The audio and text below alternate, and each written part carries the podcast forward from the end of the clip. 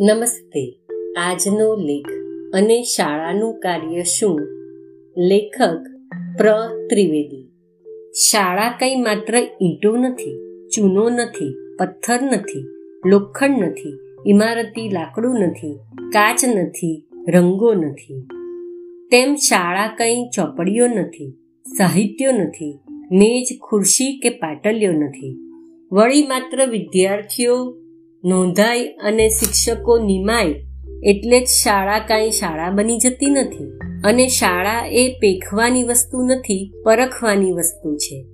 શાળા તો માનવીએ તેની બુરાઈઓ પર મેળવેલા વિજયનું મહાન સ્મૃતિ મંદિર છે. ધીરજ અને ખમીર નિશ્ચલતા અને શિસ્ત એના સ્તંભો છે. શાળા તો સુચિતા, નિર્મળતા, સેવા, સમર્પણ અને ભવ્યતાની શાશ્વત સંજ્ઞા છે. શાળાનું કાર્ય પ્રેરવાનું, સર્જવાનું, રૂપાંતર કરવાનું છે. માનવીનું વ્યક્તિત્વ સોળે કળાએ ખીલી ઉઠે એવો ઘાટ આપવાનું છે. વળી શાળાનું કાર્ય બાળક પોતાના અસ્તિત્વનો આનંદ માણી શકે, વ્યક્ત કરી શકે અને વિસ્તારી શકે એવી શક્તિનો તેનામાં સંચાર કરવાનું છે. અને શાળાનું કાર્ય તો ઉપદેશ અને આચાર વચ્ચે એક સેતુ બની રહેવાનું છે. અને વળી શાળાએ તો એક મંદિર બની રહેવાનું છે. એવું મંદિર કે જ્યાં અગોચરને ખેડવાની માનવીની અદમ્ય ઈપ્સા રૂપી શાશ્વત અગ્નિની જ્યોત સદાય ચેતેલી જ રહેતી હોય. અને એટલે જ તો સ્વભાવે સફર ખેડું એવા માનવીને સૃષ્ટિની નવી નવી સીમો અને અવનવા વનવગડાની તરફ જતી જીવનની પગદંડીએ ચડાવવાનું કામ શાળાનું છે. અને વળી શાળાનું કામ તો માનવીઓનું ચણતર કરવાનું છે. એવા માનવીઓનું ચણતર કરવાનું છે કે જેમનામાં ભવ્યતા છે, ઉચ્ચતા છે. જેમને પોતાનું હૃદય, પોતાનો અંતરાત્મા છે. જેમણે જીવવા અને મરવા માટેના આદર્શો પોતાની આંખ સામે રાખેલા છે. જેમની પાસે સાચું બોલવાની હિંમત છે અને નિરાશા અને ભયંકરતાનો સામનો કરવાની અખૂટ તાકાત છે. જેમની પાસે દ્રષ્ટિ છે. જેમણે અંતરાત્માને સાક્ષી રાખી અને ઈશ્વરને માથે રાખી, સેવા અને સ્વાર્પણની ભાવનાથી કામ કરવાનું વ્રત લીધેલું છે. અને એમ તો શાળાનું કાર્ય, વિધ્વંસક વાસનાઓ, વિલાસી વૃત્તિઓ અને ગોઝારી ધૂનોવાળા તરંગી મનુષ્યોને નવો અવતાર આપીને નવા માનવીઓનો એક નવો પરિવાર રચવાનું છે.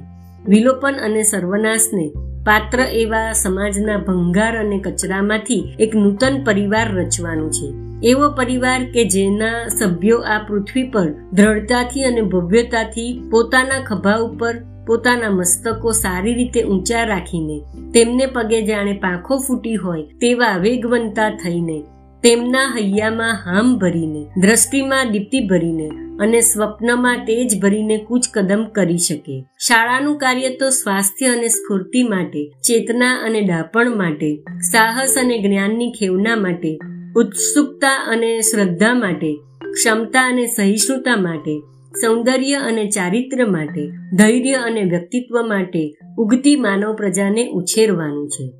વળી, શાળાનું કાર્ય તો એને બારણે આવીને ઊભો રહે એવા પ્રત્યેક બાળક માટે સાંસ્કૃતિક વારસો, બૌદ્ધિક મોભો, નવસંસ્કૃત દ્રષ્ટિ, અભિજાત અભિવ્યક્તિ, ફરજની ઉચ્ચ ભાવના, સેવાની સ્વાભાવિક ઉત્સુકતા ચિંતનશીલ અને સર્જનપ્રિય ચિત્ત, વિશાળ મન, આત્મસંયમ અને શિસ્ત અર્પવાનું છે. આત્મ સાક્ષાત્કારની વાંછા જગાવવાનું છે. અને અવશ્ય શાળાનું કાર્ય તો માનવીનું મૂલ્ય અને તેનો મોભો વધારવાનું છે. તેનામાં પાત્રતા પ્રગટાવવાનું છે. શાળા તો માનવીના સંપૂર્ણ વ્યક્તિત્વના પ્રત્યેક પાસાને પ્રતિબિંબિત કરતું સર્વાંગીણ રૂપાંતર કરવા માટે છે. એ રૂપાંતરને તે એવું તો સંપૂર્ણ બતાવશે કે તેનો અંશ માત્ર પણ અખંડ સો લાગશે. જ્યારે તેનું અખંડ સ્વરૂપ માનવીની સિદ્ધિના એક સંપૂર્ણ એકમસા અંશની વિસ્તૃત છબી સરીખું બની રહેશે. કેળવણીના અનંત ક્રમના પ્રતિક સમૂહ આ તેનું અંતિમ ધ્યેય બની રહેશે. અને શાળાનું કાર્ય તો તણાયેલા અને ગજાયેલાને માટે દીવાદાંડી થવાનું છે.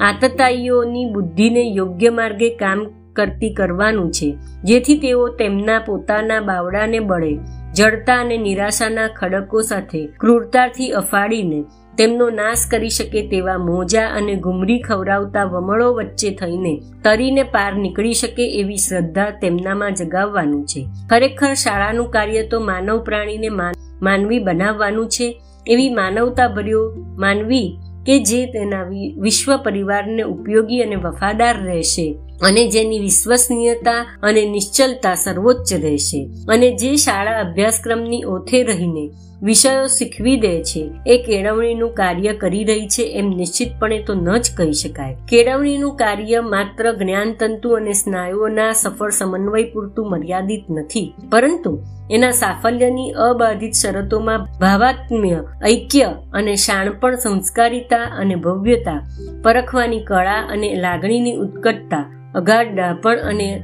અસતમાંથી સત, અન્યાયમાંથી ન્યાય, બુરાઈમાંથી ભલાઈ વિરૂપતામાંથી સુંદરતા અને ક્ષણિકતામાંથી શાશ્વતતા ઓળખી કાઢવાની અખૂટ શક્તિના વિકાસનો સમાવેશ સ્વાભાવિક રીતે જ થવો જોઈએ. અને શાળાનું કાર્ય તો એક એવું વિચારસભર વાતાવરણ સર્જવાનું છે કે જેના દ્વારા માનવીના હૈયાની ધરતીમાં જે વિચારો વવાશે, તેમાંથી સદગુણોનો અપૂર્વ પાક નીપજશે. વળી શાળાનું કાર્ય તો એક એવું સૌંદર્યસભર વાતાવરણ રચવાનું છે કે જેના માનવ હૃદયમાંથી આવેગ પામતી પ્રત્યેક ઉર્મી સંપૂર્ણ અને શાશ્વત સૌંદર્યના સૂક્ષ્મ સ્વરૂપસી બની રહેશે. અને શાળાનું કાર્ય તો એક એવા સંસ્કાર સભર વાતાવરણની રચના કરવાનું છે કે જેમાં માનવીમાં રહેલી ખાનદાની તેની સર્વોચ્ચ કક્ષાએ વિકસી રહેશે. અને એ જ પ્રમાણે શાળાનું કાર્ય એક એવા અધ્યાત્મ સભર વાતાવરણનું સર્જન કરવાનું છે કે જેમાં ઈશ્વરના સાક્ષાત્કારને ઝંખતો માનવીનો આત્મા ઋષિની વાણીમાં પુકારી ઉઠશે, એકો વસી સર્વભૂતા આત્મા એક રૂપમ બહુધા યમ કરોતી, તમાત્મસ્થ યે અનુપશ્યતિ ધીરામ, તેસામ સુખમ શાશ્વતમ નેતરેસામ. તેથી જ તો શાળાના વાતાવરણમાં જ્ઞાન એ ઈશ્વરની અનુભૂતિ શું પ્રેરક હશે? વિચારો શાશ્વતતાની લહેરીઓ સા અખૂટ હશે અને સૌંદર્ય સત્યના સંપૂર્ણ રૂપ શું અનંત હશે? અને શાળાનું કાર્ય? માનવીના અસ્તિત્વરૂપી નાવને શાશ્વતતાના મહાસાગર ઉપર હંકારી દેવાનું રહેશે. જેથી કરીને જીવનના સૂર્યાસ્તને ટાણે ક્રંદનાત્મક ગર્જન કરતા અર્ણવનો આકરો ઓવારો ઓળંગવાના સમયે પણ ષડ અને સુકાન ઉપરનો કાબુ તેના પોતાનો જ હશે. તે જ શાળાનો પાયો મજબૂત છે, જે જીવનની મજબૂત શિસ્તો પર રચાયેલ વિચાર અને કર્મના સ્વાતંત્ર્યની વિશિષ્ટતા ધરાવતા સંસ્કૃત સમાજનો પાયો નાખી શકે છે. ખરે જ, શાળાનું કાર્ય શીખવવા કરતા કેળવવાનું વિશેષ છે અને કેળવવા કરતા સર્જવાનું વિશેષ છે. તેથી જ શાળાનું કાર્ય નવા માનવીઓને સર્જવાનું છે. એવા નવા માનવીઓ કે જેમને અજ્ઞાન અને જડતાના બંધનોમાંથી કેળવણી જ મુક્ત કરી શકશે. લોભ અને મોહના મૃગજળમાંથી કેળવણી જ તેમને બચાવી શકશે અને માયા તેમજ દુષ્ટતાના કાદવમાંથી કેળવણી જ તેમને ખેંચી કાઢી શકશે. જેથી નવા માનવીઓનો એ પરિવાર પોતાના આદર્શોને પોતે જ સંસ્થા અને એ આદર્શોને આંબવા માટેના આશયથી, શ્રદ્ધાથી ધૈર્યથી અને ચેતનાથી ઉન્નત મસ્તકે પ્રકાશના શાશ્વત પ્રભાતમાં પુરુષાર્થ બની રહેશે. અસ્તુ